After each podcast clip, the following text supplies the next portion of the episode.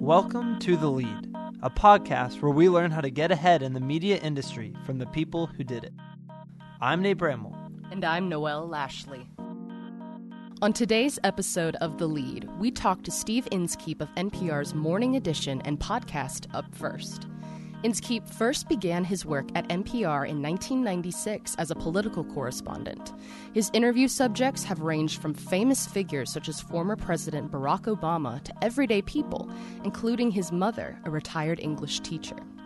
In this episode, we talk to Inskeep about the importance of using characters in audio stories, how to work with shrinking attention spans, and how the media landscape is changing in radio and beyond. Thank you so much for meeting with us. I know that you have a plane to catch. So take it away, Nate. So, yeah, um, we were hoping uh, the goal of this podcast is just very much to talk to people leading the way in media currently. Um, leading the way, I don't think that's going to be me, but I'll do what I can. Go ahead. Don't give yourself enough credit. We were really interested. Um, not only just to hear about how you got started, a little bit of your story in a condensed version, but also um, just in the current day, 2017, what it's like to still tell audio stories and how that yeah. has still stayed around and what it looks like. You bet. Uh, well, I'm a guy from Indiana. Um, I went to school in eastern Kentucky at Morehead State University and then lived in New York for a little while. Did some freelance work there for various public radio stations. I was an intern for a public radio station, and I ended up doing some work for NPR and ended up getting hired there full time. Um, essentially, the approach that I've taken all my time at NPR is what do they need done that nobody else is willing to do? And I'll do that, whether it's working in the middle of the night or going to a war zone or whatever. And it turns out that you can find some of the most amazing stories that way. Now, you also asked about telling audio stories in this environment, in this world where it seems like everything is about video. Um, it's turned out to be a really useful way to tell stories. Years ago, I met this guy who was an executive producer of one of the old time network evening newscasts. And he said, You're in a better field for journalism, actually, because on radio or in audio, people pay attention to the story you're telling and the words that you wrote and what you say, whereas on TV, you're continually trying to make sure the images don't detract from the words you're trying to say. Someone might be making a brilliant statement, but all anybody watching him is thinking is he's got one hair out of place. You know, it's yeah. really different. Um, and I said, Why are you working in TV if that's how you feel about it? And he said, I got two kids in college and a mortgage. He can make a lot of money doing that. Uh, but on some level, he was kind of cranky about it. I don't think he totally hated it by any means, but he had this complicated view of it. Um, uh, radio has turned out to be a really interesting place to be in this world that we live in. First, because audio is great for multitasking. People are so busy, but they listen to Morning Edition when they're still in bed, uh, getting out of bed, brushing their teeth, taking a shower, uh, making breakfast, taking care of a kid, uh, driving the car, especially driving the car. Millions of people are listening that way in a way that you might have the TV on in the background, but you don't really follow it. And if you're like on YouTube looking at videos or reading Facebook, you're kind of just doing that, you know, or maybe ignoring the person in front of you while doing that, you know. But it doesn't work as well for multitasking. And a lot of people have fit NPR into their lives. The other thing that's happened in the last decade, decade and a half that's huge is podcasting. Um, NPR has called itself the world's largest podcaster. I'm not sure that's true every year, but it's one of the biggest producers of podcasts. And uh, we now do one. In addition to Morning Edition, mm-hmm. we do this thing up first, this 10 minute news podcast first thing in the morning that gets out gets out into the world before 6 a.m. most days, mm-hmm. um, with updates later on. And that is a huge and growing field.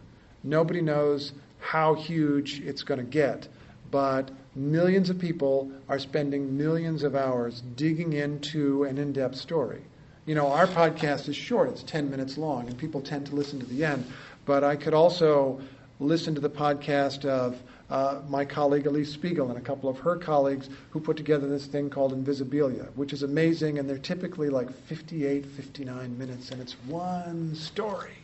Um, and they're great, and they pull you through. Maybe you run out of time and have to finish it later, whatever, but, but they're great writing and great storytelling, and people stick with it, which is one other point that I want to make. We have assumed often that nobody has an attention span, that that's totally different than a generation or two ago, that we're constantly distracted by Twitter or whatever else, and all these things, of course, are totally true. And yet, if you think about your own life or your friends' lives, you know that the opposite is simultaneously true that people will binge watch Homeland or some program and they'll watch 20 hours of it in a week or something. if you get people hooked on an interesting story, they will give it time and they will stay with it. And so the challenge in whatever medium you're working is to just tell a great story and not let anything get in the way with the best story you can tell. What other advice do you have for students who want to pursue a career in audio storytelling? First, be aware that there are a lot of opportunities. There are not a lot of kind of traditional commercial radio opportunities because they've gone away years ago. But public broadcasting is very strong. Local stations do have news departments. I've heard that WUGA does not have a large news department, I'm sorry to say, but many stations do, and maybe that'll change here someday. Who knows? Um, and uh, Georgia Public Broadcasting more generally has a lot of reporters. Uh, NPR has reporters around the world as well as producers and editors and other people. And there are a lot of people doing podcasts. Um, and I would suggest if you want to write, try to find somebody who will let you do that. If you want to be on the air, so to speak, try to find somebody who will let you do that at whatever level. If you think you don't actually want to do that, but you want to be involved in producing stuff, try to find uh, NPR or Marketplace or somebody else who will let you be a producer, an assistant producer, a production assistant, whatever the way in might be. And just keep asking the editors, what can I do for you? You know, or here, I have this idea, what do you think about this idea? Um, and if you get into a decent organization, you'll discover that they need to be putting out new stuff every day. And so there's a tremendous demand for good ideas. And if you have them and you're able to execute them, you'll get the opportunity to do that. And I'm interested, so like you were saying about the Daily, or um, or the Daily is the New York Times, but you guys have Up First yeah. as kind of like a front page version of a podcast, yeah. essentially. Yeah. Um, as podcasting, as multitasking, and um, amongst millennials is such a big thing, do you see podcasting becoming like like what do you see the future? I know you hinted at it. yeah, I mean, I don't know that radio is going to go away.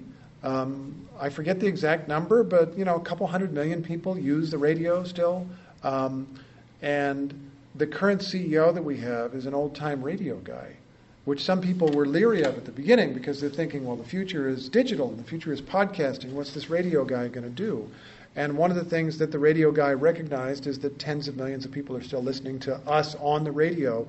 And if you package the programs differently and promote them differently, the audience will go up. And in this era where audiences are way more fragmented and a lot of people's audiences are going down, ours have been going up dramatically. And we had a huge increase during the election year, as most news organizations did. But unlike many of them, our audience has stayed up now in the year after. So radio's doing fine, and at least our corner of it. And I think we'll still be doing fine three years from now or whatever. You'd hate to forecast the future because the media world changes so fast. But it's doing fine for now. Um, but there's also a lot of people who don't even own a radio. Or if they own a radio, the only one they own is in their car. And you want to reach them where they want to be reached in the way that they want to be reached. I was talking with a guy just last night that I met here in Athens, who said, "I have uh, Alexa, the uh, you know in the home, and he has programmed Alexa to play him some podcasts in the morning uh, before he gets out of bed, and he lays in bed and up first comes on."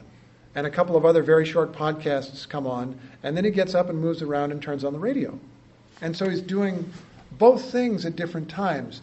And I think that's going to be like really normal you know, if you do a lot of driving, I don't know if you guys have cars, if you're driving a lot at this point in your lives, you may have the same experience that sometimes you want to play the radio and sometimes you want to listen to a podcast and sometimes you want to do whatever else.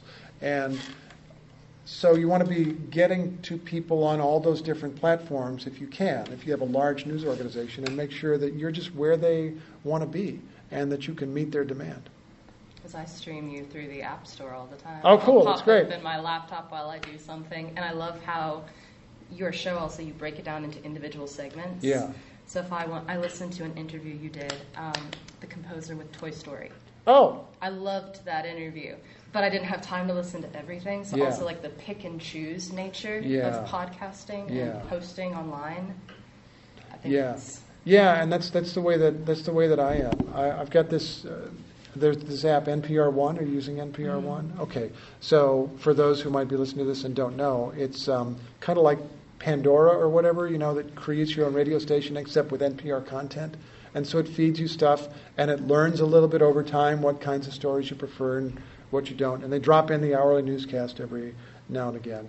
But on a Saturday morning where I have a little more time and I'm like cleaning the kitchen or whatever, uh, a podcast that I've never heard of will come on, and, and I'll just end up listening to this podcast uh, about this guy from New Orleans who was African American and lieutenant governor right after the Civil War and had this amazing career and was basically and possibly assassinated at the end of his life. I'd never heard of this dude.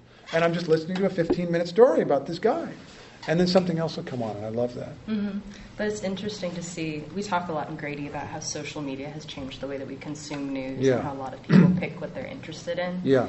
But they're still engaging with something. Mhm. But podcasting gives you the ability to engage and pursue more information because you know kind of what you're getting. Yeah. Because you can focus it down. Yeah, and someone has volunteered to listen, which gives you license if you can hold their attention to talk for a long time about a topic. And that's uh, really great, and a really great way to absorb information. And, um, you know, you think about Invisibilia that can hold your attention for 58 minutes if you have the 58 minutes. To produce 58 minutes of compelling video unless you got incredibly lucky and you like witnessed a hurricane or whatever like to do that is a proposition that would cost millions of dollars. Um, and to promote it is something that would cost many more millions of dollars. To distribute it everywhere you wanted it to be to find an audience would be huge. With the 58 minute podcast the scale of all those things is completely different. And there's a lot more freedom for an individual just to be curious about something and go find out everything they can. And in a relatively cost effective way find an audience that might be an audience of millions of people in some cases uh, who want to find out about it.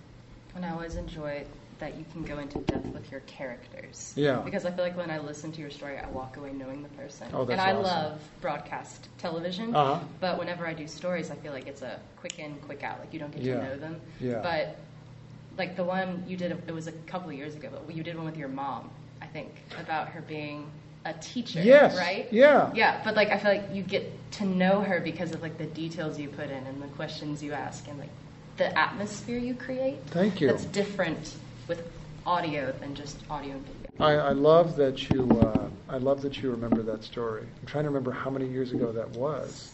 Um, it was about some. Yeah, something like that. So you must have been like four years old. um, National Day of Listening was what that was for, and they said go interview a relative. I said, yeah, I talked with my mom and my dad for about an hour, and that was the most interesting three minutes or whatever. Um, and she began telling the story about her mom who never got to go to college, never got to be educated the way that she was, wanted to be a teacher, which is what my mom became. And when her mom was in junior high school or high school or whatever, they'd ride the bus to school, and it's like 1920 something, and uh, she would write a story and read it to the other kids on the bus on the way to school. And it was such a great image that I'd never heard about my own grandmother. And it just came out because I was just asking her questions. And I, I appreciate that you remember that.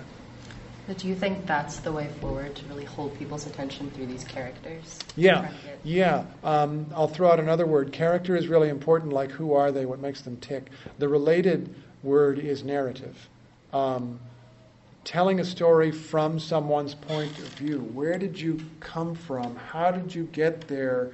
Um, what are you doing now? Why are you doing it? And that's how you bring the character alive. Not by sketching a portrait of them, but by putting them into a story, a true story of what they did and why they did it, a story with a plot. Um, I wrote this book called Jacksonland, and it was a great experience because I ended up having two main characters. One is Andrew Jackson, uh, the president, and the other is John Ross of Georgia, who was a Cherokee leader who resisted the Trail of Tears for 10 years. Um, and I bring him up because I think character and narrative are really important in a diverse country to learn about individuals who are different from themselves and what their stories are like.